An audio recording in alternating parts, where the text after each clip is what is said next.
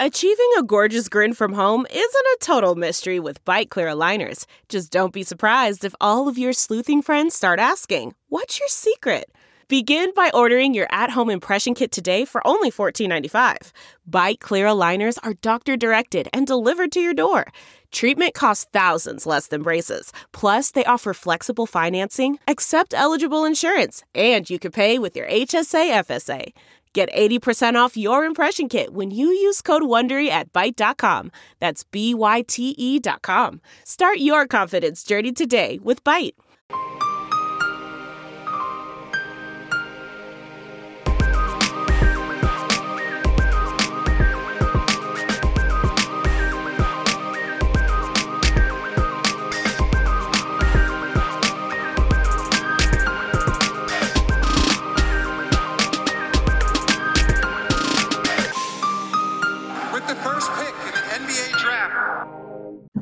Hello and welcome to the seventh episode of the Prep to Pro NBA Draft Podcast. My name is Ben Pfeiffer, and as always, I'm joined by my co-host Max Carlin. Max, how's it going? I'm all right, Ben. How are you? I'm okay. Um, making it through these strange times. So, in order to lighten the mood, have some fun today, we decided to do a mailbag episode. So we asked for your questions on Twitter, and we have a collection of 15 or so questions that we're gonna run through and answer some of your questions. So, are we good to get started? Yeah. Um, let's start with one from our friend Francis at Bin Thrifty. Um, how many draftable bigs would you peg as a shooter you wouldn't want to leave open? Before we go any further, the Prep to Pro NBA Draft Podcast is sponsored by SimpliSafe. With home security, there's two ways you can go about protecting your home. There's the traditional way, where you wait weeks for a technician to do a messy installation that costs a small fortune, or there's the other way, SimpliSafe. SimpliSafe is everything you need in a home security system. It's award-winning production, two-time winner of CNET Editor's Choice Awards. Um, all right, so just go with. All right, so I went with five. Okay. My guys are Jalen Smith, Killian Tillie, Obi Toppin, Jeremiah Robinson Earl, and uh, Pokusevski. Okay, I forgot Jalen Smith, but he would also be on my list. Um, so I've got Smith, Toppin, and Zeke Nnaji and Killian Tillie for like true combo big at the very least types. And then I think if you want to include um, guys who are maybe more forwardy, which I think these two are, I have Robinson Earl and Pokusevski. And then for true bigs that I thought was borderline, I have Kaleb Wesson and Onyeka Okongwu. Yeah, those two are borderline. Um, I went with more sure bets. I didn't think about Nnaji. Nnaji's probably a good one. Yeah, I think Nnaji's going to be a pretty good shooter. Um, I think you probably won't want to be leaving him open. I think the guys that are like absolute mortal locks are Toppin and Tillie and Smith.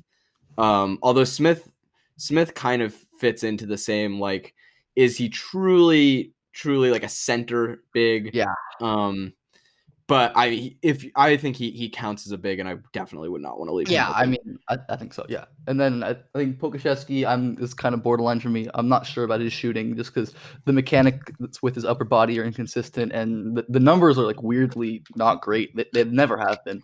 So I, I mean, he's someone who probably like has a lot of versatility, and like I think there's a good chance he gets there. But Yeah, I mean, what I'll say for that is if Pokusevski isn't a good enough shooter that you absolutely have to guard him, then he is not an NBA player anyway. Yeah, and I think that's the reason why I'm lower than I'm lower than consensus, and so is Max on Pokusevski. Even though, like I said, I think in the last episode I have moved up. I'm still not like top ten good, like quite a few people have him Mhm. because of that shooting in- in- uncertainties. Yeah, I binged a bunch also and moved up as well, but I don't I don't really think that he's this super high upside guy that people see unless he's just a wild off the dribble shooter, um, which I don't really think is going to happen. Uh, and I just have I have a lot of problems with his defense um, from a technical standpoint that I think a lot of like draft Twitter will commonly um, not care as much about because there are more individual defensive um, issues than team defense things. But I have a lot of problems with that. Uh, but in, if we spend if we spend too much time on every question, uh, Yeah. we won't get through these. So should we move on to, Yeah, to go. Francis's other question? Yeah. Uh, so, all right. So Francis' second question is, what is the weakest specific skill of the collective draft class? So Max, what was your answer there? Yeah, this was really easy for me. This I said off the dribble space creation. Um, Yeah. Pretty much the most important thing that you you need as a to, as a prospect that's you know like we've talked about be someone with actual initiator equity someone that can be a franchise changer. You pretty much need that and this class doesn't really have it. Even like the guys that we like as as upside gambles don't really create space off the dribble. Like anthony edwards' appeal is that he can make tough shots. He doesn't actually really create space for them. Um and like LaMelo, I think is a pretty limited space creator. We've talked in depth about how Killian Hayes can't create space. So even these guys that we like at the top of the draft cannot create space. Yeah, I mean, who who is the best space creator in this draft? Like, the, is it like Grant Riller? Um, yeah. So I was it- just thinking about Riller. that. It might be Riller. Yeah. And like Um, Grant Riller's not a guy you want to draft in like the top five, and that's a that's a good statement on this class at this point. I mean, it could, not- it could be like, yeah, it's probably Riller. I was thinking like down the board, like DJ Carton or Yeah. one of the guys that I'm going to talk about later. Like Yeah, me too. Mitchell. Oh yeah, di- yeah, yeah. But the, I mean- it's it's a the class is incredibly light on um on off the dribble space. Yeah, I mean, just comparing to 21, like we talked about a couple episodes. I mean, Mhm. guys like BJ Boston, Jalen Green, even Cade, Yeah. like Kuminga, just loaded at the top with guys. Yeah, I mean, like I I have a lot of issues with Jalen Green, but like that dude can create space off the dribble. Yeah, absolutely. And that, that that that's just like the most important thing when you're looking for initiators. And like we said, that's the biggest weakness in this class, which is pretty massive weakness. So yeah, Mhm. pretty easy answer there. Um. All right. Next, we've got from friend of the program, uh, guest of episode two, our first ever guest, Jackson Frank at Jack Frank underscore JFF. Um, harder skill to improve for an initiator, ball handling, or decision making. Uh, Ben, what do you have for this? This was a tough one, and I ended up going with decision making because I think if you're looking at initiator prospects, which is what this is asking for, there's probably like a base level of ball handling, which, which I mean, it's not always true because you have guys like Anthony Edwards who is def who guys looked at an initiator, but um are pretty dire ball handling prospects. But guys with guys who are supposed to be initiator prospects are going to take on difficult decision making responsibilities early, and I just think that just kind of lowers the ceiling for lowers the ability to improve that in the league. Even though I mean this this was tough because I think ball handling is also very difficult to improve. Even though we have seen like some guys do it, like we have seen it happen, we've we've seen both. So Max, what did you go with? Yeah, I went with it's really hard and depends what you mean. Um, I think learning something like a skip to the corner out of pick and roll is not that hard, but becoming like a manipulative Lamelo Ball, Killian Hayes type passer is impossible. Like I, I don't think that that can really happen, and not that that is necessarily the the bar that you have to hold guys to as an initiator. Like we've talked about with uh, Kira Lewis and and Anthony Edwards that the bar is a lot lower for some guys and that they don't need to be Lamelo level genius passers. But I think getting to that level is impossible. However, if you're just talking about learning basic basic reads, maybe not to be a true initiator, but to be a guy who is going to play with the ball in his hands a fair amount. Um, I think that it might be handling just because I can't really think of anyone that uh, has actually improved their ball handling all that much. Even examples that people cite, um, I know like people point to it with Jaylen Brown a lot this year, and like I think he, his ball control has definitely gotten better, but he's still not like a sophisticated ball handler, and really just like doesn't hold up in in trafficked areas.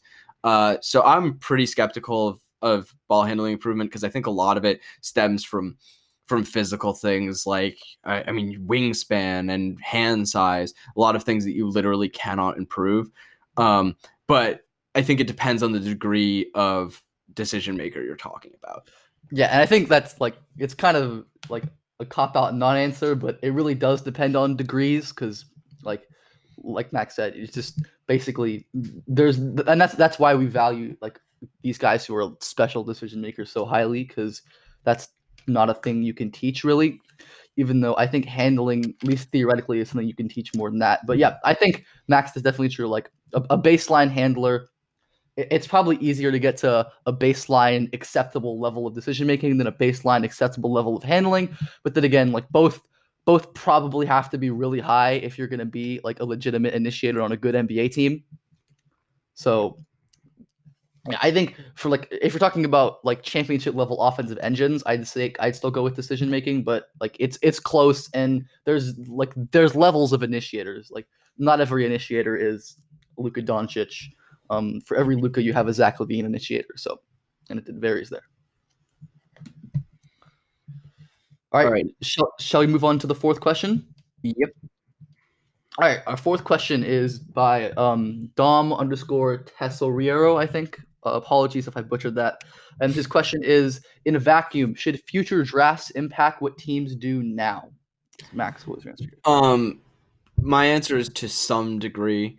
Uh, I think, t- for example, let's do concretely. Last year, should a team have passed on Ja Morant in the top three because this year was loaded with with like guard initiators? I think the answer to that is no. If you because if you think Ja Morant is a special prospect, you shouldn't um, change your approach because of that. Um, that said, I think that it should be considered even fairly early in the draft for someone like the Cavs. The Cavs have taken small guards each of the last two years, neither of which is particularly special. And now this year, they're they very well may be in a place where they come onto the board and the four or five best players available are all small guards. And this is something that we we knew two years ago that this class was loaded with small guards, and they took unspectacular ones for two years anyway. Um, so that's a, that's a way that um that it should be accounted for. And the other way that I thought of was this year, for example, I would consider a late one, early two promise to some of the less um highly regarded initiators this year because next year's class is a little shallower. Uh, so someone like DJ Carton, Tyrell Terry, like that's a guy I try to entice to to leave college and enter his name into the draft with a late first promise uh, to avoid that guy becoming maybe a lottery pick next year. Um, so I think future drafts should should impact your planning, not to the degree that you're passing on a, a special talent, but uh, you, you should have a long view and know know what uh, you know things will cost you in the future and, and how that plays into your team building. Yeah, I I agree. I think the answer is yes, but it depends. I think the critical point is especially for the first point Max made about planning about future planning and the example of the Cavs is just because you've taken uh, prospects of one position and maybe if they've underwhelmed, don't marry yourself to those prospects because because there's because there's like a because there's a positional redundancy. So for example, I'll give like the Bulls with Coby White, who's probably fine, but if if the Bulls have a chance to get LaMelo Ball or Killian Hayes, or they shouldn't marry themselves to, they shouldn't avoid that chance. Like so if the bulls think that lamelo or killian is by far the best prospect on the board they shouldn't go with um, a non one of those two or a, a non-guard because they drafted coby white last year. So i think it works in the inverse but yeah like you said planning is important and like just like awesome. Like maybe like if a team it, it, it's always risky to assume that you're going to be bad next year because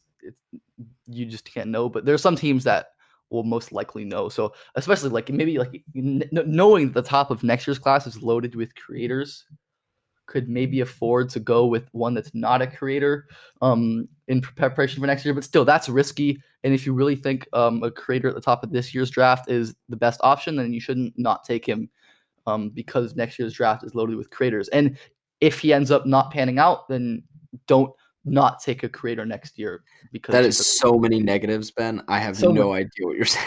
Yeah, that was very roundabout point, but I'm just saying don't be attached. Don't not take a prospect because you took a prospect in the same position last year. That's what I'm trying to say. Qu- quadruple negative there. um, yeah, I, I think that. I mean, there are there are ways to to budget for it. Like, I think that we've talked a lot about opting for safety in this class, and that can make more sense. If you're a team that has like no long term move piece, like if you're the Hornets and you come up and you can pick between like I guess what we'd consider to be more of an upside shot on like an RJ Hampton, or you could take Onyeka Kongwu, who we think is just going to be like a very good big man for a long time. I think that it might be more justifiable to say, yeah, we're going to lock in on Okongwu. We think he's going to be a good player. And then we're confident we won't be good next year. We don't have a, a, like a long term building piece. And next year is when we'll take our shot on uh, a BJ Boston, Cade Cunningham, Jonathan Kuminga. Like, I think I think there is definitely a case to be made for that. But Yeah, you should never be you should never be passing on a prospect that you think is clearly better than another one because of Yeah. I think future classics. Yeah, that's th- that's the point I was trying to make in a much more eloquent way, by in a much more succinct way by Max. So I think we're ready to move on to the next question. Yeah. Okay, yeah. From uh, at mnef three seven one zero. To what extent is uh, likely NBA opportunity weighted in your draft evaluation? And the example he gives is James Wiseman. Um, for me, it isn't. Um, I think it's an important thing to consider, just like when thinking about the draft. But in terms of how I how I rank prospects, I don't consider whether or not they're going to get a shot in the NBA. I mean, think, thinking about NBA opportunity is certain, certainly important because I mean, a prospect that I like very much. Um, I'm trying to think of a good example here. I don't know, Ta- like Talen Horton Tucker. Sure, THT, yeah, um, that's a good one. Is is, is just not going to get the same opportunity as like RJ Barrett, um, or someone else drafted highly. Th- th- They're just not going to. And even if a prospect is great and and I believe in them strongly, if they don't get a chance to play, if they don't get the leash to maybe correct their weaknesses on the court and develop, then they're never gonna play. So yeah, I mean, uh, in terms of like my big board, it doesn't factor in, but it's important.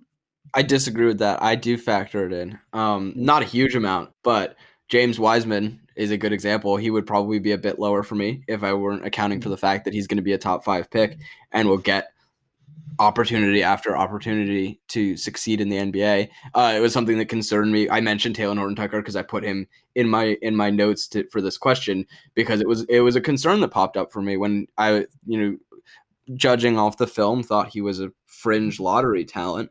Um, and I ended up with him in that spot, but I think I ended up dropping him at least a spot or two just because of concern over over opportunity. I mean, there were some people who had Bol Bol extraordinarily high, uh, and probably didn't account enough for the fact that he might not get an opportunity. Um, yeah, I think it's it's hard to predict, uh, but with you know these cases like Wiseman, where you're really pretty certain that he's going to go as a top five guy and get the the, the tag that that comes with that that gets you opportunity after opportunity in the NBA. I think you you should budget for it because it's a real thing. It's it's it, like it has genuine tangible impact. It's part of of this player's projection. Um, so yeah, I would I absolutely account for it. I don't weight it highly. I think that that that's bad practice to to say okay the the NBA is high on this guy, therefore I have to be high on him. I think that creates a lot of really bad and dangerous groupthink that produces honestly a lot of the of the problems you see in mainstream draft evaluation. But uh, I think it's worth accounting for for sure. All right. Um, are we good to move on to the next question? Yep. All right. So this is from our friend PD at Above the Break Three on Twitter. Uh, what is the biggest gap between best and second best at an individual skill in this draft, Max? Okay, I have a bunch for this because I really like this question. Uh, I'll just I'll roll through all of them. Uh, the first I have is Lamelo creativity as a passer. Um, I think second is probably Tyrese Halliburton. Um, what do you think about that one? Um, I agreed. I had that same one. I put Killian Hayes. Well, I didn't necessarily have creativity as a passer. I just had like passing and manipulation. Mm-hmm. Yeah, so I put- I put specifically creativity Okay, because like there are lots of guys who are manipulative and very good passers, like Halliburton, like Killian Hayes, but no one invents passes in the way that Lamelo Yeah. does. Um, so I thought this the very specific aspect of passing Mhm, creativity That's is the thing that no one approaches Lamelo on. Yeah, n- nobody really does come close. And I think if we're sp- speaking specifically creativity, like probably Halliburton is 2nd Mhm. Um, I don't think there's anybody that really comes close. There's probably a tier Yeah. of guys. So, all right, Max, what else did you have? Okay, I had Tyrese Maxey balance. Um, some other guys that are good: Devon Dotson, Marcus Zegarowski. Um, it- it's hard, I think, to like properly delineate between Maxey's strength and balance. But I, I, I don't know. He's incredibly balanced as a finisher. His pull-ups are a thing of beauty from a balance perspective. He's just is is so well proportioned uh, from a weight perspective. So I think he's really, really outlier good in that in that area. Um, but I, I think that's probably less of a gap than Lamelo's passing creativity. Yeah. I, I think we'll like at least in the, the, the ones I had, I think the gap between Lamelo and the next one was the biggest gap out of any of these different Mhm. skills, at least to me. Okay, I've got a couple more. I'll go, Um, yeah.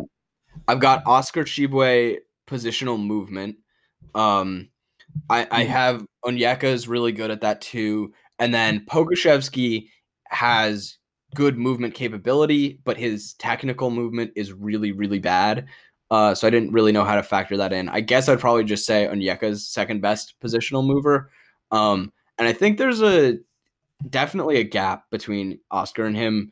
But again, I that Lamelo passing creativity gap is just enormous. All right, so yeah, I had one. Um, I put uh like this is kind of I put uh Grant Riller for guard finishing and rim pressure. Okay, uh, yeah. guard finishing. I mean, if we're talking about in general fishing finishing, um, someone like Obi Toppin has a case to be Mm-hmm. better than him. But if we're talking guard finishing, I don't think anybody's really close to. Yeah. Riller. I mean, Maxey kind of gets there. in- Maxey's in- very good, yeah, Maxey's but Riller, good. Yeah. Riller's, Riller's on a different level than anybody there. yeah, that's a good call. Yeah. And then another one I went. Um, this is kind of an obvious one. I went um Devin Vassell uh, with specifically antici- weak side anticipation and nailed defense. I could have just bottled this up in team defense, but I mean, Yeah, I- too, and- Killian Hayes is really good at nail defense. I think Yeah. Tyler Bey is pretty anticipatory. yeah, I think just Um, in general, the whole package. I think. Yeah, the whole like defensive instincts. Yeah. Yeah, I think It- there are other guys that are very good. it's hard to find a word for that, but like, Yeah, I, I, there are other guys that are very good. I think it's a big, it's probably a big gap, but not as Yeah. big as as the Lamelo passing yeah, creativity. certainly not, as, certainly not as some of the gaps that we have Yeah. One more that I have that I, this actually might be the second biggest gap. Um, Leandro Bolmaro ball handling. Uh, because who is the second best ball handler? I thought of maybe Lamelo? like Jared Butler or Lamelo, Yeah. but I think Yeah. he's way better than Lamelo. He's Because really good. yeah, and while Lamelo has like Lamelo's highs as a ball handler are, are like higher even maybe than Bolmaro's, but on like a play to play basis, he's just a guy who like over dribbles a lot and I think tends to not be that deceptive with his moves, not like that forceful. So he while he does break out these these like high level flashes that are really really ridiculous on a play to play basis, I don't think his ball handling is that wild, which is why I think some people are just lower on his ball handling in general. Whereas Bolmaro is just unbelievably controlled. Uh, his variation in dribble heights is ridiculous. His moves are ridiculous. He's highly deceptive. He's quick out of them. Um, I think he's like the best ball handler by a really large margin, which is pretty amazing for a guy who's six seven and like a wing stopper. He's Um, Omar was really good. yeah, he's really good. Um, so I think that's a really large gap. Again, probably not as much as Lamelo's passing creativity because Lamelo is like the most creative passer I've ever seen. But Bolmaro's ball handling, I think, is probably the best in the class by a Mhm. good Yeah. margin. I had a couple more uh, fun little ones. Mhm. Um, I had Nate Hinton long rebounds because Yeah, yeah, he he's just great at does that um all the time. I had Skylar Mays spin moves because There are other guys that have very good spin moves. no, but but his I, I I think at least like with the dribble, I like it's so controlled and so tight, Mhm. and like he whips like he does it like with way more regularity than Mhm. most guys. Yeah, I'm trying to And think then- of who else has a yeah. sharp spin move. I'm trying to think of like like I, I can't think of any guys who I do it. I've like, seen some really good ones from Ant. Obviously, with Yeah. less with less consistency, but I think I've seen some really. yeah, I think the consistency and the control is what's everywhere. And then my last list is a shout out to our friend uh, Mike Gripinov, uh, Miles McBride transition defense. Um, it's yeah, just, yeah, it's just really, ridiculous. Really good. He's. I mean, Miles McBride's awesome, and uh, like spoiler, he, he's going to come up in some future Yep. questions. mine but- too. Yeah, he's going to come up in some future answers, but he's such a great, like, great all around prospect. But the transition defense, I mean, there was Oh, the one play in, against Texas Tech where Yeah, I think I know the player you're talking about guys at I once and broke up a lob. I mean, he he's kind of ridiculous at that. It's a very like random niche skill to be good at, but um, like yeah, he's undoubtedly the best there. Yeah, I need to look it up because I think I know the exact play you're talking about because it's the Yeah. greatest. Yeah, exactly. It's this play against Texas Tech. Um, yeah, he just he defends the ball and then recovers to the lob and breaks it up. It's incredible. Uh, it's like the best transition defense I've ever seen.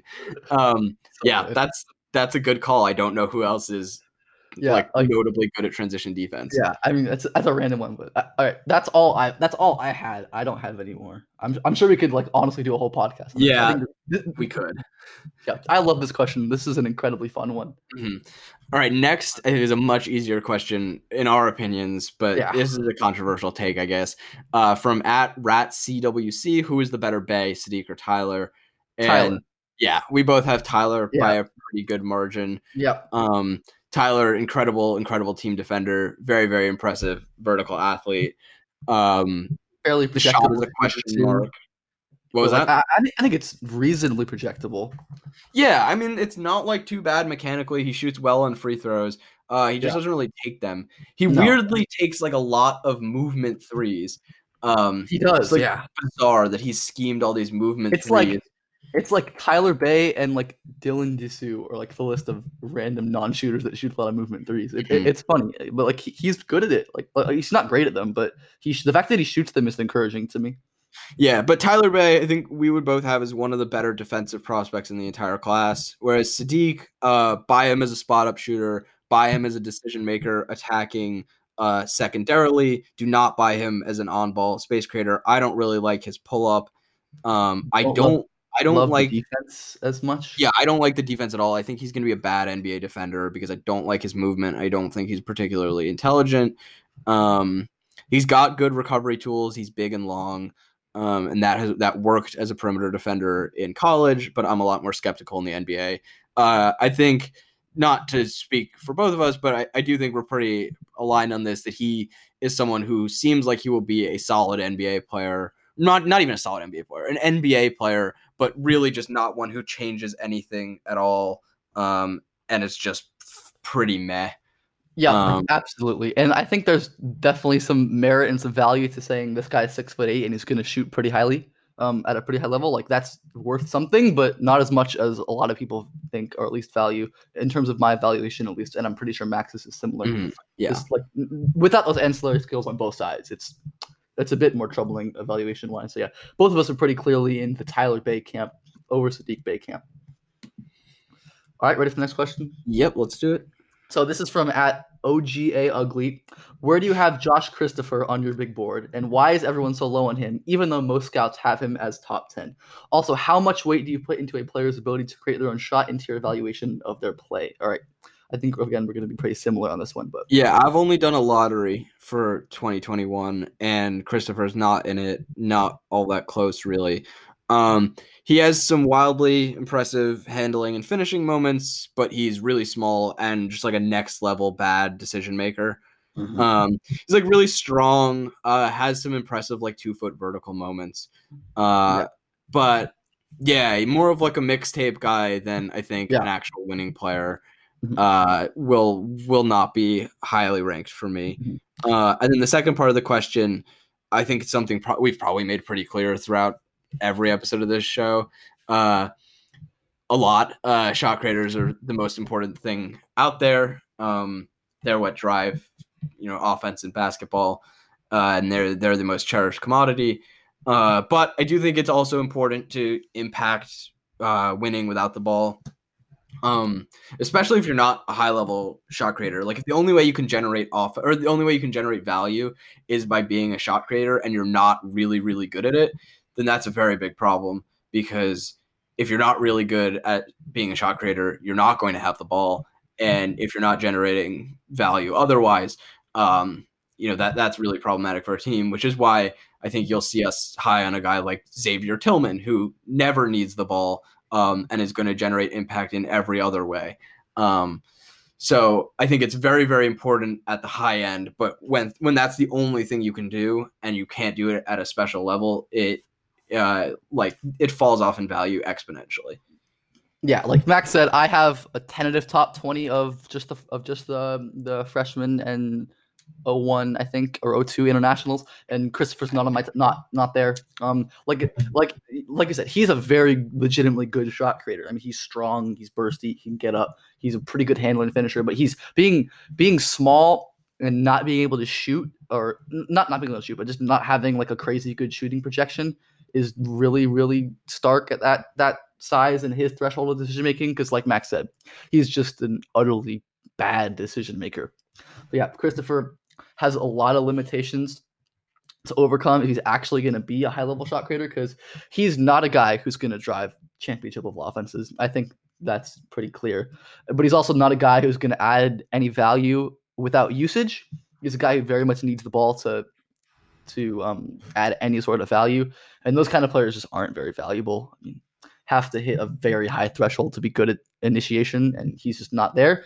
And then he'll he'll need to develop some serious off ball capabilities, and the decision making is just so problematic. I'm not sure it ever gets there. So yeah, Yeah, and Um, like the the counter that people will raise to that sometimes is like, well, he projects as as a good sixth man then, but I mean, in reality, those guys are so replaceable that I don't. I have- just have no interest in drafting a guy to be a sixth man. Like you can, Yeah. If if a guy is not really exceptional, like if there's not a Marcus Smart, not a Fred VanVleet, like the, you can get a replaceable version from you know signing them as a free agent over from overseas. You can get them signing them as an undrafted free agent. Like i, I just don't think that there's any reason to draft josh christopher highly if you can go and i mean Myles Powell is not a good example because he he's going to get drafted at some point uh which i wouldn't do but there are there like, are com- yeah, there are comparable guys that you can just sign as undrafted free agents. I mean, you can always sign Shane Larkin. Um, and like the, I, I mean, I'm not, I'm, not sure you actually can at this point. I, think maybe not at this point, but you can you can always sign Brad guy like Wanamaker. Like you can always sign a guy who's really good in Europe, often for the minimum. Shane Larkin, you couldn't sign for the minimum, but you can always sign a guy in that vein. Um, which is why I both of us tend to devalue the backup point guard six man types. Yep. Um, I think that applies to Christopher. Yeah, I think so. I, I, I think that kind of covers it. So, Well, did you want to do? Uh, did you want to answer the creator part? oh yeah, whoops. I mean, m- mm, yeah, but I don't have too much to add to Max's Okay. question. I mean, pretty as you, you know we've seen throughout the show, very important at the high end. But as we, but as you taper off and you get to these lower level creators, it becomes less and less important because scalability and portability is really important in the mm-hmm. modern NBA. That's increasingly seeing more like very more teams run with one very very high level creator than multiple and just like you, you need scalable players to be able to function without usage and guys that like are not high level creators and can't function without usage aren't super valuable so yeah, not, not much else Okay, next from at Nuno Soares, I think. I don't know. We we blanket apology for any mispronunciations. Um, how important slash impactful do you think eh, uh, having a tool like Synergy is for overall player scouting? i think speaking on synergy specifically because it's like the one everyone knows about as the big paid one i mean it certainly helps but it's not necessary by any means I mean, having having things like half court um at the rim numbers and um half court throw numbers and runner numbers and pull up jumper numbers are important.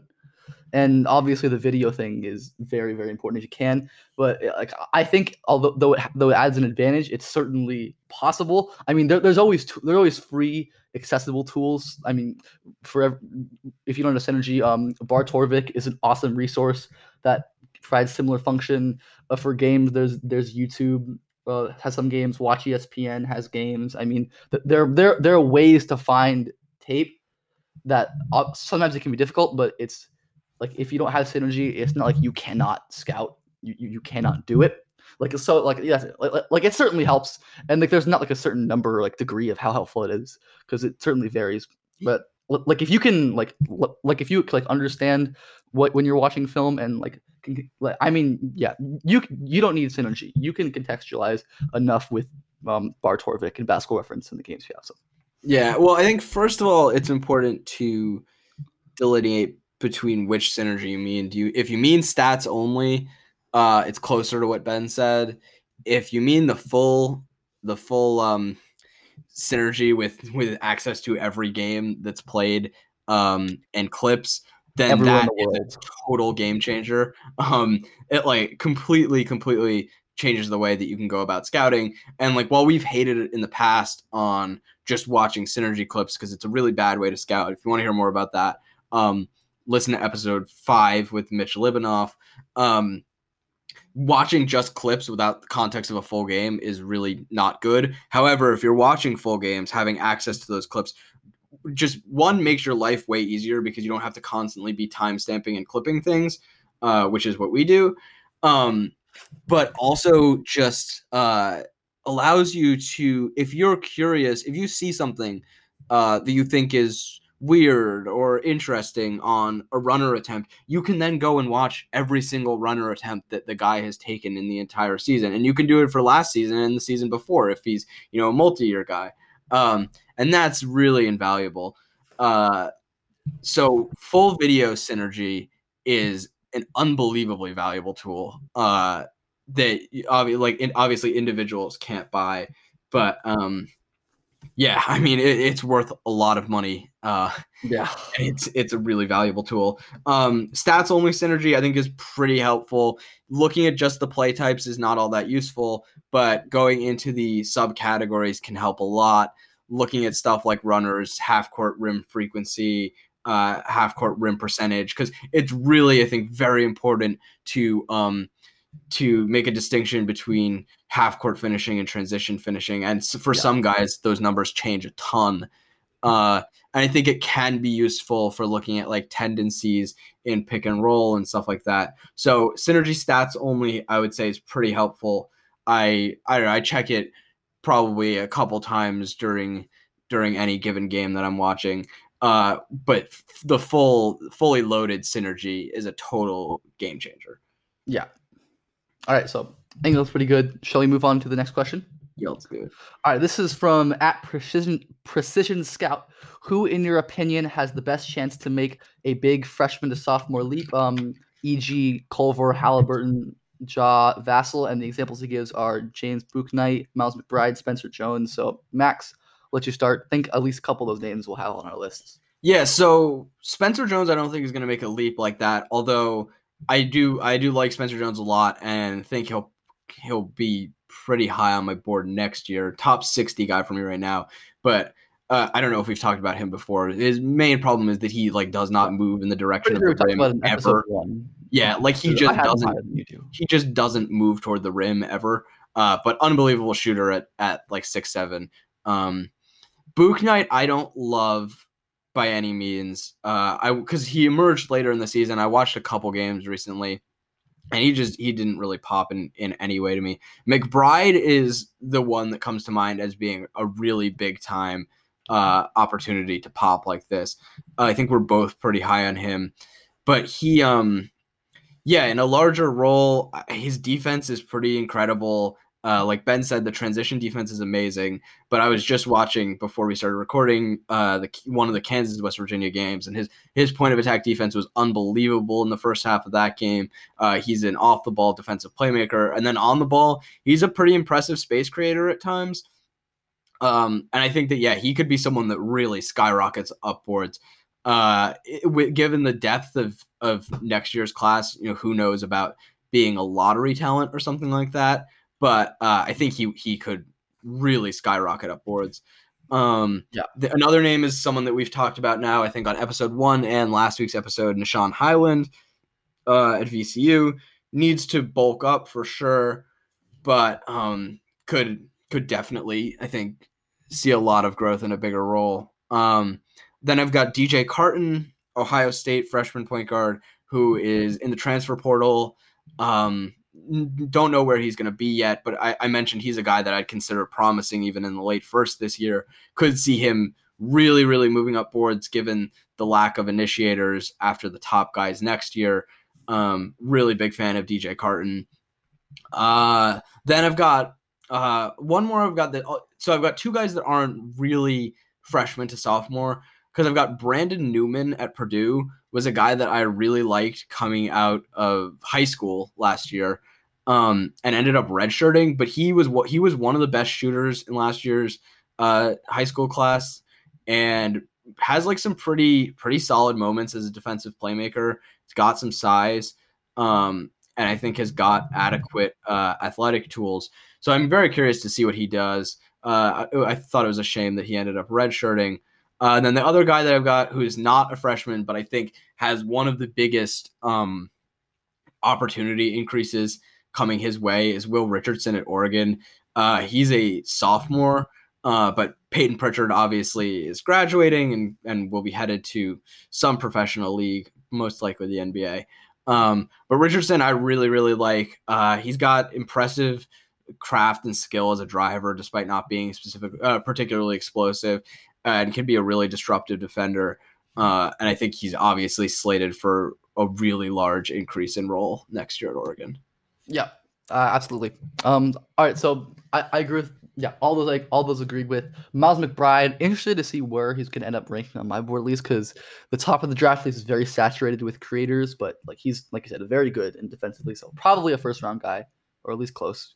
So the guy, the main guy I had that Max didn't talk about is Romeo Weems, DePaul. Oh, how could I forget um, Romeo Weems? Yeah, I'm disappointed in you. Um, well, Well, I'm I have him for I have him for a later answer. Yeah, yeah. I have met, I have a couple guys that I'm kind of surprised that you forgot. Um, Romeo Weems is awesome guy who I had in the lotto top um in preseason, and then I still have him in the first round. Just this absolutely awesome defender, crazy mover at like six foot six, six foot seven, incredibly, incredibly smart team defender. Like gam- can gamble a little bit, but just an awesome playmaker. And then offensively, the decision making I think honestly like is is better than it was pre college. Yeah, it got a lot better. Yeah. because because he was an on the ball creator in AAU and was a was pretty bad. bad. decision maker. It's why I I was a little hesitant with some people were getting him really really high up. Um, and I didn't didn't buy his creation chops. But um, last year in, in or his, his final year of AAU, uh, he really he did turn into like a pretty pretty competent shooter after being a Yeah. bit of a non-shooter in FIBA. Um, but yeah, he definitely like he has enough creation ability to be functioning in a secondary role, and then he went to to um to Paul and ended up being a 15 usage guy. I think it was pretty just surprising that he that he was that um underutilized. Yeah, and Weems, like I think that's a reason Weems good. Like Weems is very good in the low usage role as well. Like I thought, I think it was the FIBA like U seventeen or eighteen. I'm not sure what he played at. He was like m- arguably USA's best player in that tournament, despite playing pretty low usage on offense. Like he was insanely good in that tournament. Yeah, he was really dominant defensively. Uh, Yeah. I I don't I don't have a take on how where he ranked among USA's player, but he was I- notably dominant defensively. Yeah, I don't have a definitive ranking. I can't, I can't even tell you everyone on that team off the top of my head, but like he was fantastic offensively. Like he can, he has like some real flashes of like space creation with his handle and getting to the rim, and some pretty good passing ones too. So this is like a guy who, like especially with Paul Reed likely going to the likely thing in the draft, likely. Oh yeah, yeah. Paul in. Reed's gone. Yeah, Paul Reed's gone. He's gonna have a more pronounced role. Romeo is gonna be. Is um. Is uh Charlie Moore graduating as well? God, I hope so for Romeo Weems' sake. No, I think he No. is yeah, well, Moore is definitely gonna hold him back, or yeah, unfortunately. unfortunately. Yeah, Charlie Moore's a junior. might as well. Prob might be like the worst time major like starting point guard in the country. He's not. He's not a good decision maker. No. Um. So yeah, Romeo Weems is awesome. Uh, another guy I had is David Johnson at Louisville. Who Yeah, like, I'm, I'm not as huge on him. Yeah. That like I'd say I'm like fairly mid on him. I know you're like quite low. Um, there are some people that are really high. Um, I acknowledge like the, that like I think even though the, um he's just like this six five point guard who's like a pretty good pa- quite a good passer even though he's very ambitious. Um, his the shooting numbers aren't great, but like he's actually like shot really well on long twos this year on like pull up twos this year, which is impressive. Defensively, he's quite good. I mean, just a guy who's going to get more of a leash at Louisville with Jordan Nwora gone next year. Um, another guy to look at, I think, probably is going to take at least a, definitely a statistical leap, which is going to be important for his that on mainstream boards. Um, yeah, so David Johnson is another one. I had Tyrell Terry, who's um, who I'm less sure of actually making a big leap because I'm not sure how much development he's going to do because he's already quite good. Like I feel like some of these guys are maybe guys that underperformed in their freshman year that we rated highly coming out, like like Weems or like Weems or some other guys. But yeah, like Terry was legitimately of like a good college player this year, so I'm not sure how much ceiling there is to improve for him. But definitely a guy who I think is going to move up boards next year. And then Yeah. like I- I didn't include Terry because I thought there was a chance that he was going to declare, and that's still unclear. Yeah. Um, that's true. but yeah, that's why I didn't include Terry. Not not someone that I forgot. Just yeah, uh, I don't know. Yeah, I, he could- he could declare. I I probably would bet against it, but Yeah, it's it seems like there's no way to know. there's no way to know. Yeah. yeah. And then a couple like more like sleepery guys. I had two Miami guards who really popped in the season: um, Harlond Beverly and Isaiah Wong. Um, Harlond was a guy that I was kind of big on coming out, and then disappeared at the beginning of the year, but came on pretty strong towards the end of the year. This like six foot four skinny combo guard, which is kind of like the issue. He doesn't really have a position, but he's like he's got such a weird collection of outlier skills. I mean, he's a crazy athlete. He's like a, he's quite good passing the ball too. Like he he's got live dribble skips and stuff with both hands. Um, he can he, his finishing is improved. Defensively, he's pretty smart. I think like if we're talking about like, more outlier skills, like he's outlier good, like poking the ball away from ball handlers at the point of attack. His hands are crazy good. And Isaiah Wong, I'm less high on as like a legit prospect, but uh, like a quite a good scorer at the end of the year and should like should definitely get on mainstream radars because of his scoring, even if he's definitely not as good as Harlond. Those are two like lesser prospects who are like not who are definitely not on the level of the, the other guys we talked about, but guys who should creep towards radars next year. And yeah, those are the guys that I got. Yeah, I liked Harlond coming into the year. I think I watched one Miami game early in the year and have not watched them since. So don't really have a take on those guys. But I liked Har- Harlond at uh, Montverde. Yeah. All right, All right. next question we've got uh, from just a normal Hume one. Uh, how is Lamelo's upside higher than Killian Hayes? Once again, the Prep to Pro NBA Draft Podcast is sponsored by SimpliSafe. Go to simplisafe.com slash team today, and you'll get a free shipping and a 60-day risk-free trial. You've got nothing to lose. Go now and be sure you go to simplisafe.com slash team. That's simplisafe.com slash team.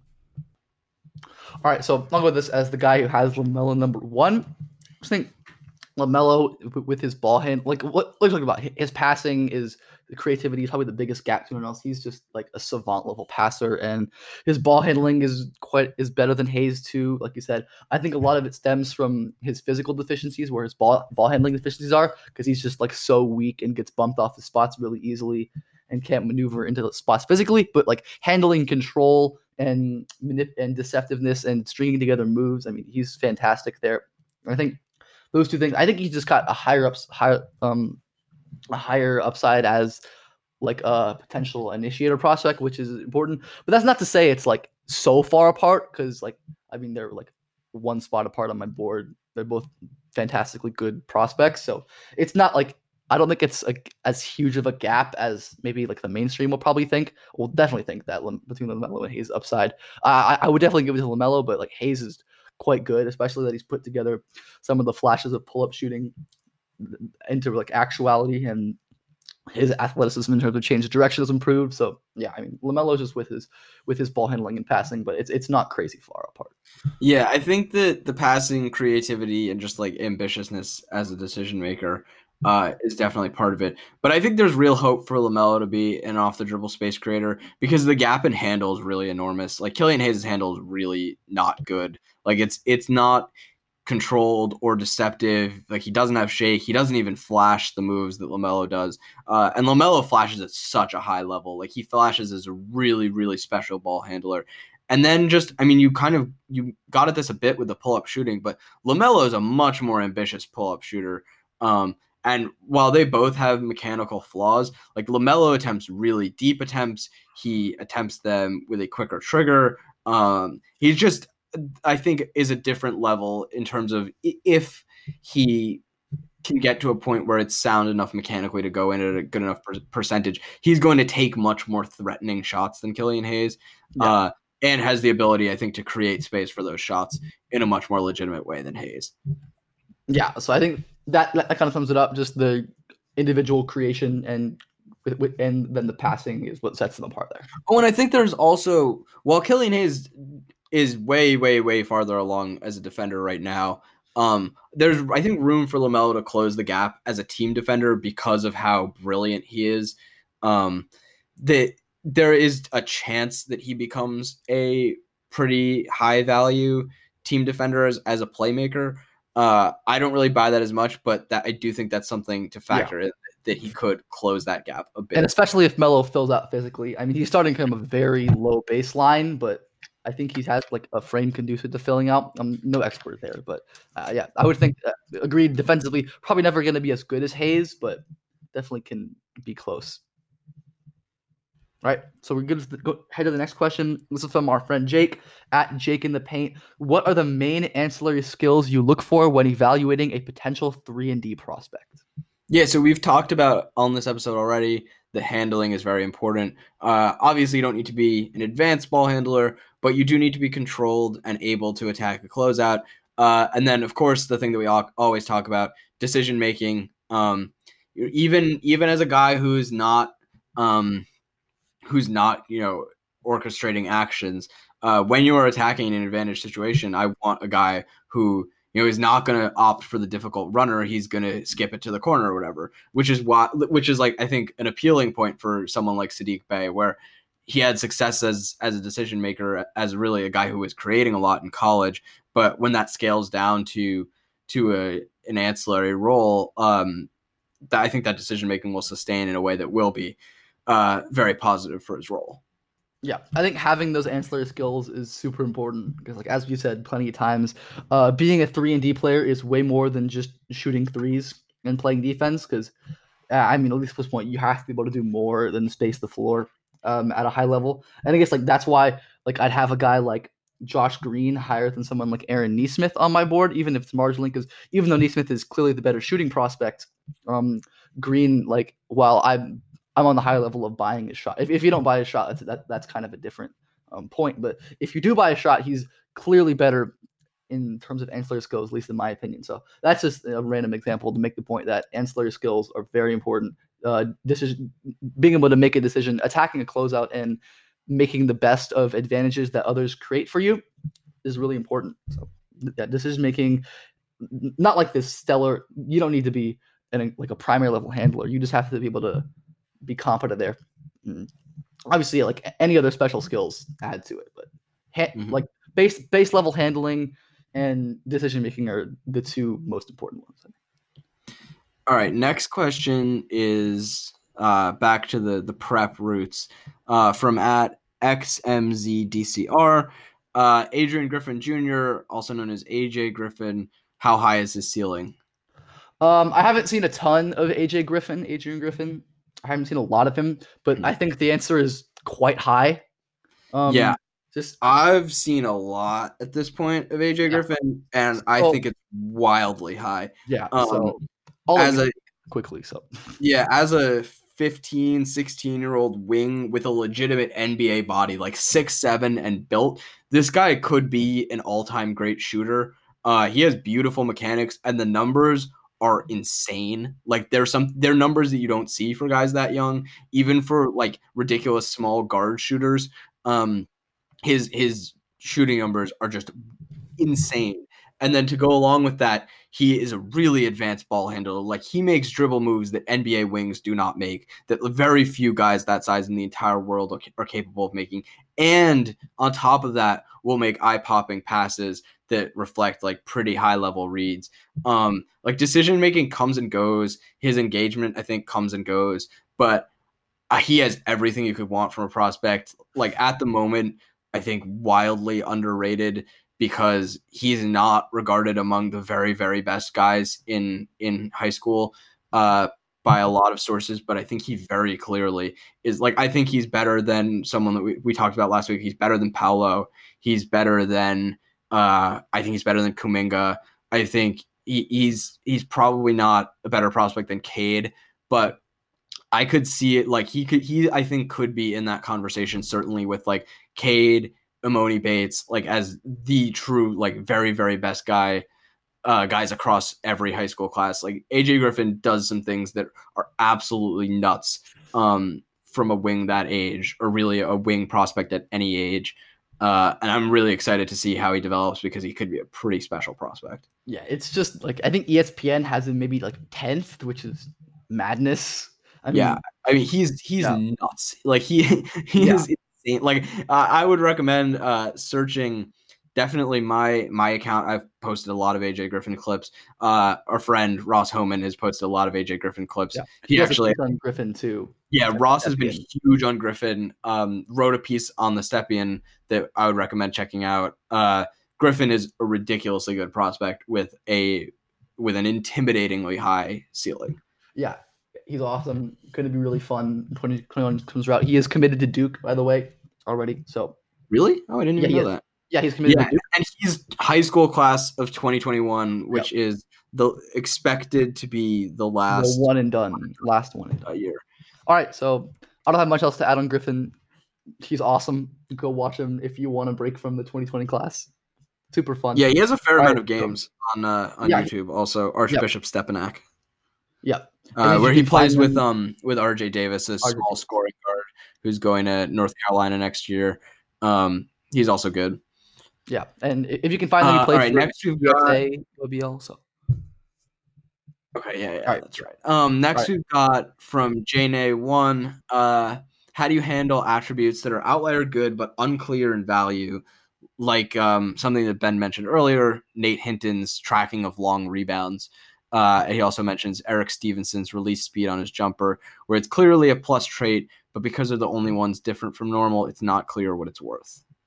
Um, I think it's important to just value them holistically with the entire package. Like, I'm not gonna move up Nate Hinton like X amount of spots because he's great at long rebounding, but like that's a consideration I'll look at when I'm looking at the entire package of Nate Hinton. Or like we said, like someone like Miles McBride's transition defense. Like, I'm not necessarily gonna move him up spots because of this transition defense, but it's a consi- but it's something to consider.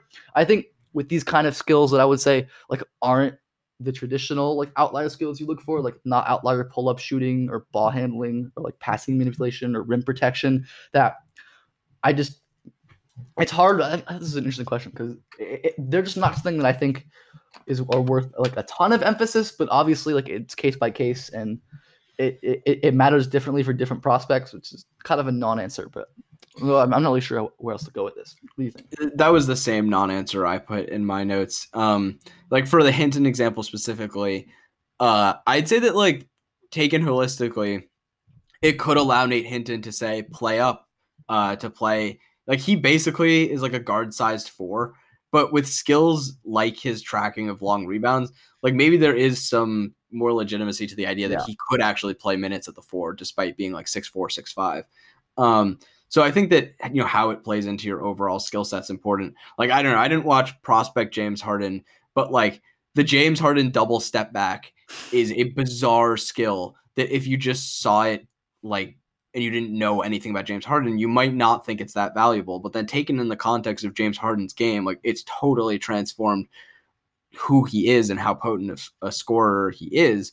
Um, so I think that weird skills are important. It's just like like you said, because Miles McBride is like one of the greatest transition defensive players that that we've seen, like that doesn't mean that Miles McBride is a top 10 pick.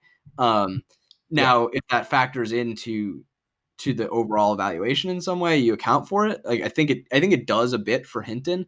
Um but it's there's no reason to force it because a guy is unique. Like sometimes uniqueness is a pathway to um underappreciated upside, but there's no inherent value to uniqueness. Yeah. All right. I think that's the same answer. So second to last question here we have um, from at underscore James Cohout underscore. Um, and we've kind of touched on this a couple times throughout this episode. Who are some guys you that you don't think will get drafted slash declare, but if you were a GM, you'd give a late second round promise to, and we're amending that to late first or early second as well. So I'm sure we've talked quite a, about quite a few of these guys. So Max, what are you thinking? Yeah, so I I think we should amend it entirely to late first, early second, because like late second promises aren't really a thing. Um, Yeah. I guess I, I'll mention one one guy with late second uh, at the end, but yeah, guys that we've mentioned already, DJ Carton and Romeo Weems. I would promise them late first get them to come out. I would add Tyrell Terry to that group. Uh, and then one that we haven't mentioned that we've talked about on previous episodes is Jeremiah Robinson Earl. Um, Doesn't have buzz in the mainstream, but like a top 20 guy, I think for me. Uh, just love love him as a, a linking player, a really smart decision maker, a guy who keeps the ball moving. And I, as we mentioned in, our, in the the leaving bigs open to shoot, I really really buy him as a shooter. Um, so yeah, Robinson Earl is someone I'd promise definitely late first, early second again to come out. Uh, and then if in this hypothetical a guy is actually willing to come out for a late second round promise, I'll throw um, Tennessee forward Yves Pons out there. Uh, just total athletic freak with a ridiculous frame. Um, like basically a four five in terms of of skill, but he's so freakish as a vertical leaper, so freakish as a mover. Um, and with his just like you got to look up pictures of Yves Pons if you don't know who he is. It's absurd. Um, very, very much from the Grant Williams, Admiral Schofield mold uh, of just enormous human being. Uh, and yeah, he's someone that that I like a lot. I mentioned this on Twitter as like a value alternative to Precious Achiuwa if Precious is going in the lottery. Like Yves Pons as a late second rounder in this scenario is incredible value because I think they're like like fairly comparable as prospects. Um, and you know, Pons is going to cost you way way less. Yeah. Yeah, agreed. Um, one a late first I had was Keyontae Johnson, who I've talked about before on this podcast. Um, I like him as like a top twenty guy, just this incredible athlete on the wing, vertically, burst wise, strength, has improved his his ball handling and passing and shooting skill as the seasons have gone on. Um, just a really strong, versatile wing prospect. We've talked more about. Um, another guy who I've talked about. I'm not sure if this is worth the first time promise, but um, Anton Watson for Gonzaga. Um, he's really good. Didn't really get a chance to play this year. Had injury problems. Um, just a super smart, like six foot seven, six, eight wing forward type. Great, really can pass. Really smart defender. A guy who also like with a pretty loaded Gonzaga team. I'm not sure how much he plays next year. I mean, he's gonna play more than he played this year with um, Tillie and likely Kispert being gone and Petrusev maybe too. But yeah, and he was injured all year yeah, also. Yeah, yeah, he had injury. Yeah, I mentioned that he had injury. Every, every time he came back, he would get hurt again. Yeah, hopefully he's not going to be Tillie 2.0 with that. Um, because Watson's awesome. So I hoping hoping he can stay healthy. Uh, another guy I'll throw in like the, the late the hypothetical late second promise territory is uh Terrence Shannon, Texas Tech freshman um, who I like better than Jahmi'us Ramsey, which I know is a hot take on many. Um, or I don't know, like even better. They're very close, very comparable prospects in terms of value to me. Uh, Shannon, this six foot six, super athletic wing, um, has shown real flashes of passing and creation and team defense. Um, he's a super reluctant shooter, but his free throws are good, and he was a more willing shooter pre-college. So this is was like a developmental bet, a guy I really really like quite a bit, and a guy who I'd be stoked to get in the late second if for some reason um I could find him. And another guy that like like, like late second promise type is uh, Matthew Hurt at Duke. Uh, Matthew Hurt, um, he was a guy who a lot, a lot of people, myself included, had as a lotto kind of guy coming out disappointed generally with his physicality, but still like a really high level shooter at six foot eight. Pretty smart team defender. Would love to get him late second if I could. Yeah, I like Hurt too. Um, like Ben mentioned, good, good, really good team defender, really, really good shooter with a lot of with a lot of height. Um, like maybe a minus wingspan or like a neutral wingspan. Neutral about, but he's yeah. a really good mover. Um, just so skinny is the issue. Yeah, like his frame is awful. Yeah. Uh, it always has been, and it's definitely something I underrated coming into the year. Uh, but st- I think still an interesting prospect for sure. Uh, yeah. I'd honestly even consider him like if you get him into an NBA strength and conditioning program, like he has real skills to the point where honestly, like I maybe even a, a like an early to mid second if that's something that he'd come yeah. out for, he can get guaranteed money. I'd, I'd consider that too. Yeah, I think so. I mean, especially like going back and watching like what he did in he played Adidas uh was his shoe circuit like with his team. He was like like he showed much more creation ability than he showed than he was allowed yeah. to show at Duke. Like he can he can legitimately handle the ball at his size. And like mm.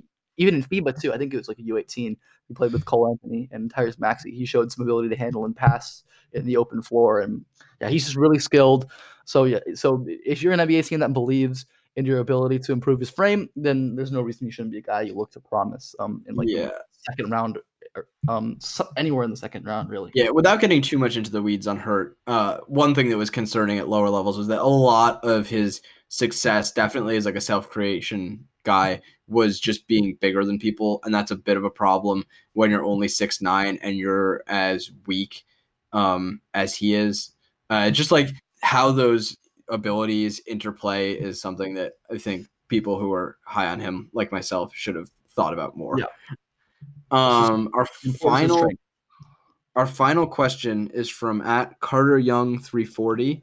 Uh, who are some one skill prospects whose one skill may be good enough to succeed in the NBA? His example is Duncan Robinson. Um, well, I wanted to make this point with generally like those don't really exist. Like one skill prospects, like true one skill prospects, are almost never like good enough to make it in the NBA. Like you look at a guy like Fletcher Magee, who was like the greatest shooter in college basketball for four years, and like is very much not an NBA player because of all his limitations. The guy who, like the first guy, I guess, like, like I said, the example he gives is Duncan Robinson. So the first guy I thought of there was Aaron Nesmith, who matches him. Yeah. I don't know if he's truly one skill because it's hard because I mean he can, he's not very good at anything but shooting, but he's not like totally a non like dribbler passer. But it's like it, it's hard to find someone who's like truly one skill. I mean, you can think of a guy like I know some people will cite Emmanuel Quickley. I'm not a fan. I had Um, Quickley as one of my guys. yeah. I, I had a whole category of guys who are, I um, their one skill was shooters, and then I have one guy who's not a shooter. Um, but finish finish your list first. Yeah, I was gonna say Quickley is um the guy who like um is like I'm not a big fan of, but he is undoubtedly a very good shooter, no doubt. But just like six foot three, good sh- six foot three like guard shooters who don't really dribble and can't create and are fine defensively, but are six foot three, like I said, um, are just not great.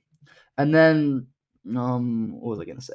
Um I was gonna say this is kind of like cheating, but it's not like a skill, but I, I went like Scottie Lewis athlete like like it's not a skill technically, so I'm no, I think that's fair. yeah. I like for Scottie Lewis, even Yeah. just saying.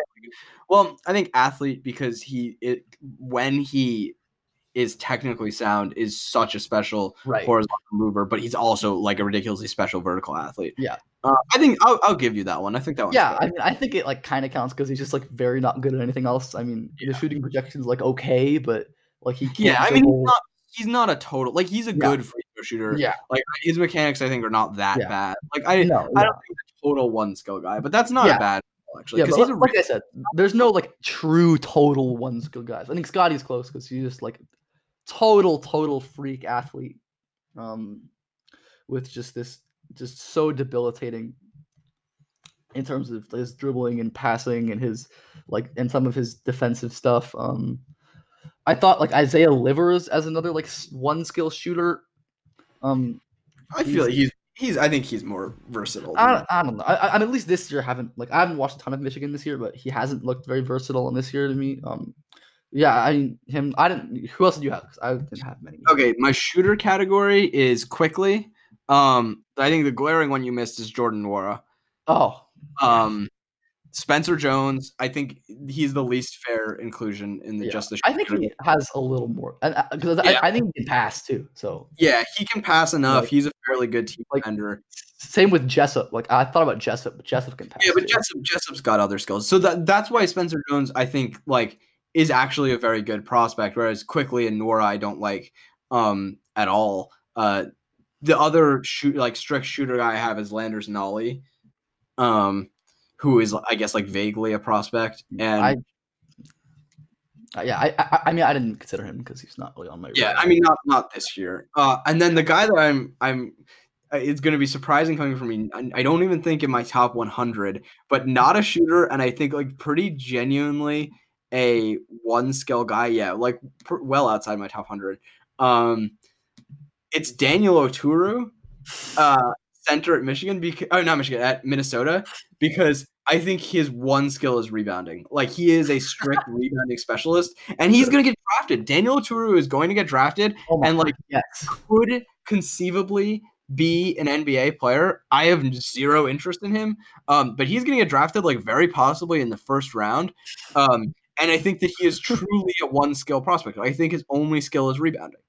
Yeah, it's, I mean, he can't shoot, he can't dribble, he can't pass. He's not a particularly good defender. Um, yeah, uh, checks out.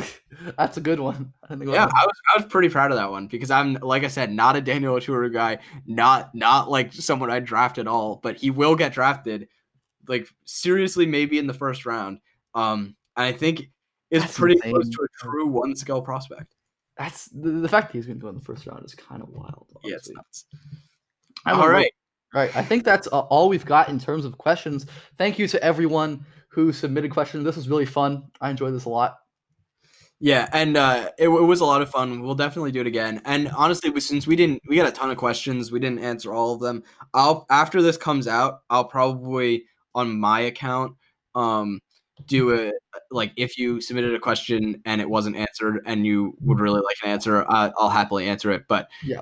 in order to And prevent, will as well. So, if, yeah, it's just in order to prevent this from being a three-hour episode, we had to pick and choose questions. Um, like I but said, yeah, they were really fun questions. I had a like this was a ton of fun to to prep for. Yeah, and like Max said, we'll definitely do more of these uh, in the future. So be on the lookout for those, and please submit questions. Again, was awesome. W- was a great time. So I think we're ready to move into our catching eye section. Just guys we've been watching lately. Um, you have three guys. I have one. So I was thinking I'd do my one first. Yeah. Yeah, go for it. Yeah. So my one is Davion Mitchell, Baylor guard, who is my favorite Baylor prospect. Um, which is I know most people would have Jared Butler as that guy, but just Davion Mitchell is just a ridiculous space creator. And like I briefly mentioned him at the beginning of this pod, we're talking about guys who can create space off the dribble in this class. Like there's so few of them, and Davion Mitchell is one of the guys. I mean, he's just got a violent handle in terms of creating space off the dribble for pull-ups, getting to the basket um, with change of direction moves, getting by guys, and like he can like legitimately pass too. I mean, his decision making is wonderful, and he throws a lot of passes that he shouldn't. But like he's he's got some really talented passes. I mean, he's like he's hits like live dribble skips to the corner. Um, he can hit some interior passes too. And I mean, the issues with him are just he's six foot three, and the shooting projection is really murky with him.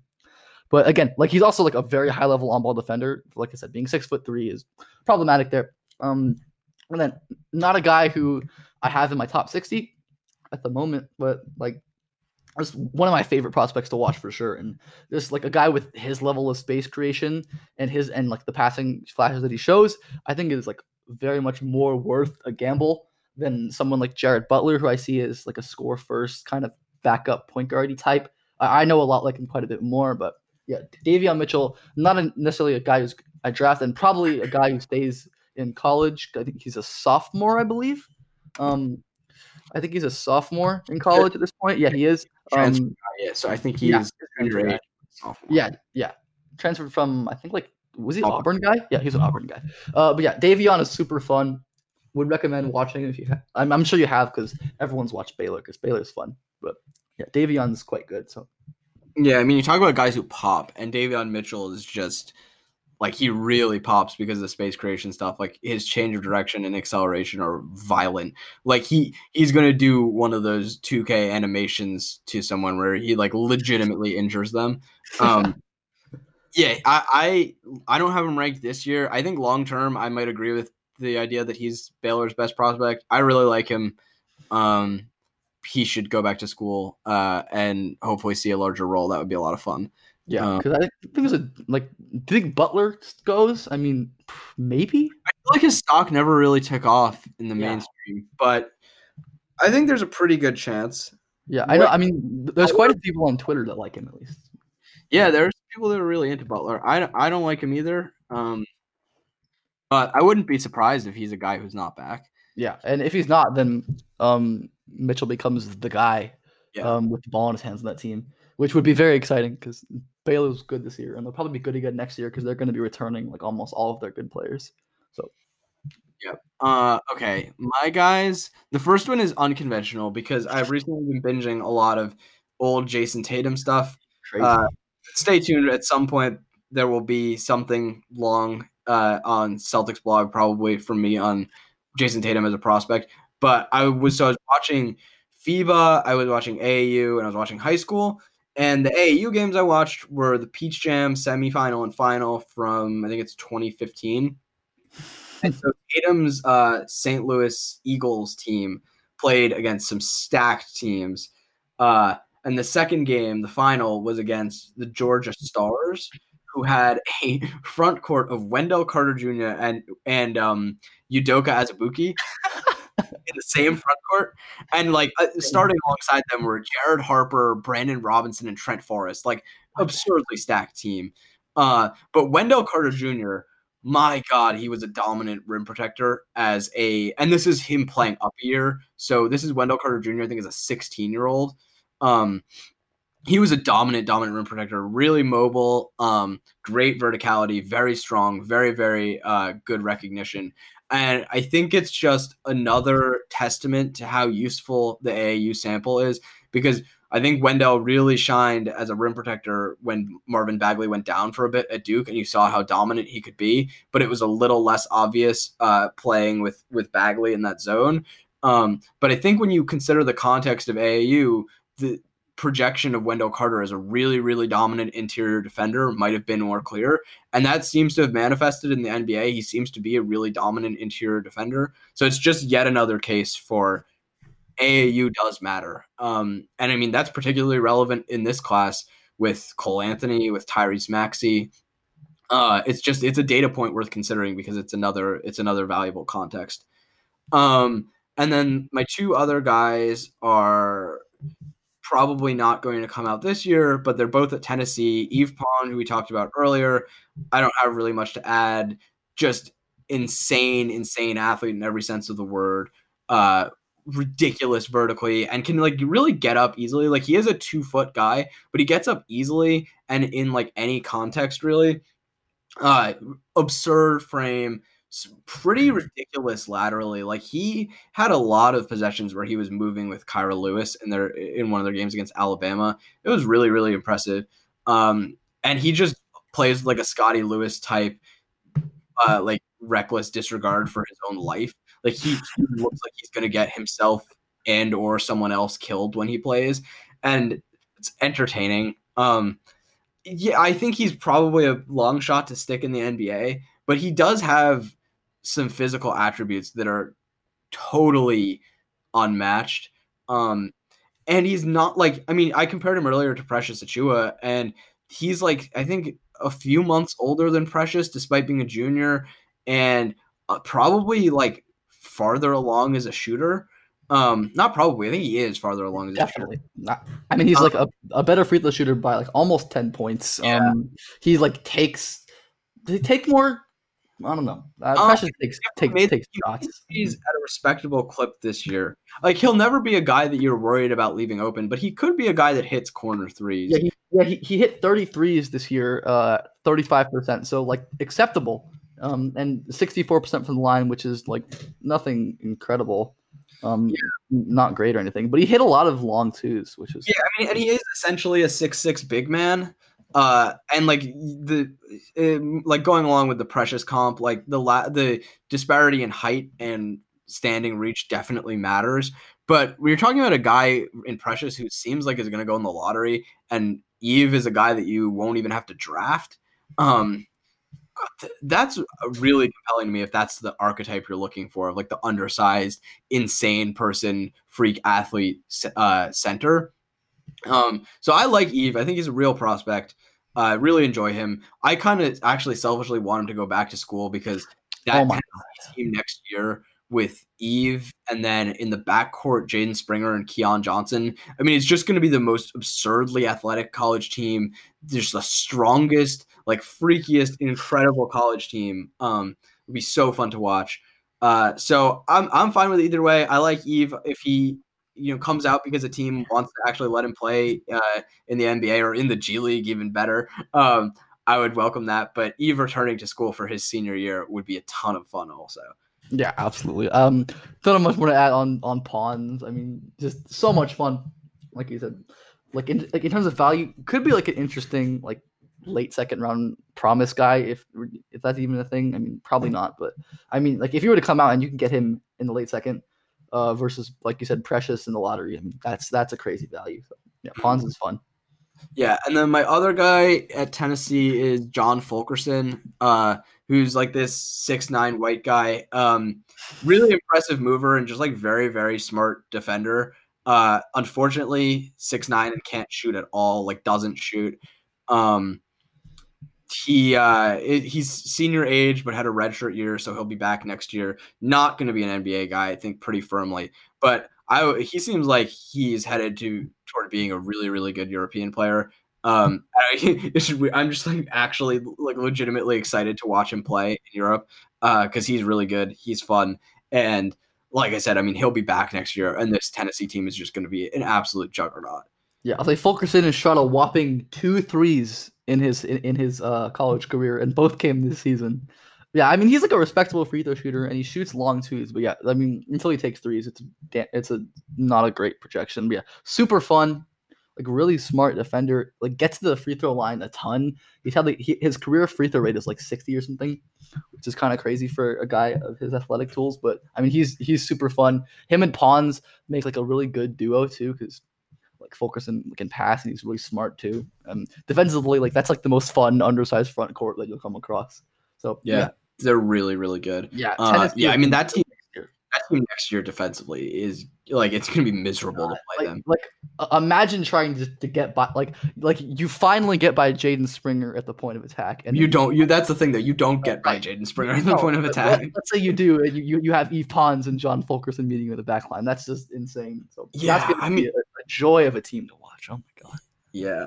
Yves has the most just soul crushing blocks. Like he he puts up the best highlights in college Yeah. basketball. They're insane. I think it was in the Kentucky game, um, where like I think he had like six or seven blocks, maybe 5 or Mhm. six, I don't know. And like it, it was just every time Kentucky shot in his vicinity, it, like the ball went the other way. I mean, Yeah, and they're they're that's the thing. They're not like he doesn't barely get get these shots. Like he obliterates them. yeah, no, like the balls that Yves Pons blocks are going into the third row. Like yeah, he, he's blocking souvenirs. So, yeah. He he's he's so fun. Um. awesome. All right. Uh, I think are we are we ready ready to wrap up here? yeah, I think that's all we've got for you guys today. Make sure you follow the pod on Twitter at prep number two pro pod. Um, we are on Apple Podcasts, uh, Spotify, Stitcher. Make sure to rate, uh, subscribe, leave nice reviews. You can follow me on Twitter at Ben underscore Pfeiffer underscore. Follow Max at Max A Carlin. And I think that's all we've got for you. So have a good well day. before before we wait. go let's um like we mentioned we'll we'll both do the answering any like residual questions that anyone has uh and then also we both put top 100 updates on twitter uh should we we could try to link those in the show description uh, yeah, we can do that. we should be able to do that. Um, so if you want to take a look at those, if you haven't seen them already, just to get an idea of where we are on certain guys. Uh, we both are very, very high on Tyrese Maxey and have him in our first tier and got a lot of questions about that. So we're already planning to do an episode where we, you know, discuss why we Maxey. like Tyrese Maxey so much for, you know, an hour. Um, so th- that's that's the plan. I mean, if there are any other big questions with those, we could certainly address them.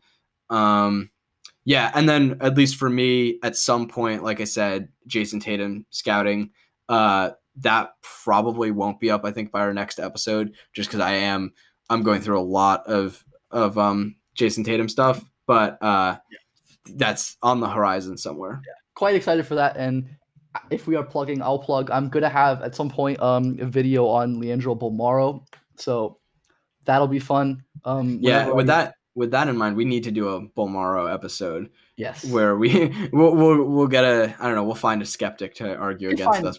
a, a Bolmaro and Max is skeptic. I think we could find the same person. Um, but no, yeah, um, yeah, that's about it. That's what's coming from us on the horizon.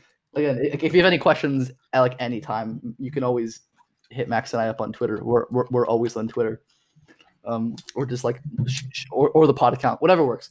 So yeah, I, I think now we're actually good to wrap up. Mhm. So that's all we got for you guys today. I hope you enjoyed the episode. Um, keep listening and have a nice day.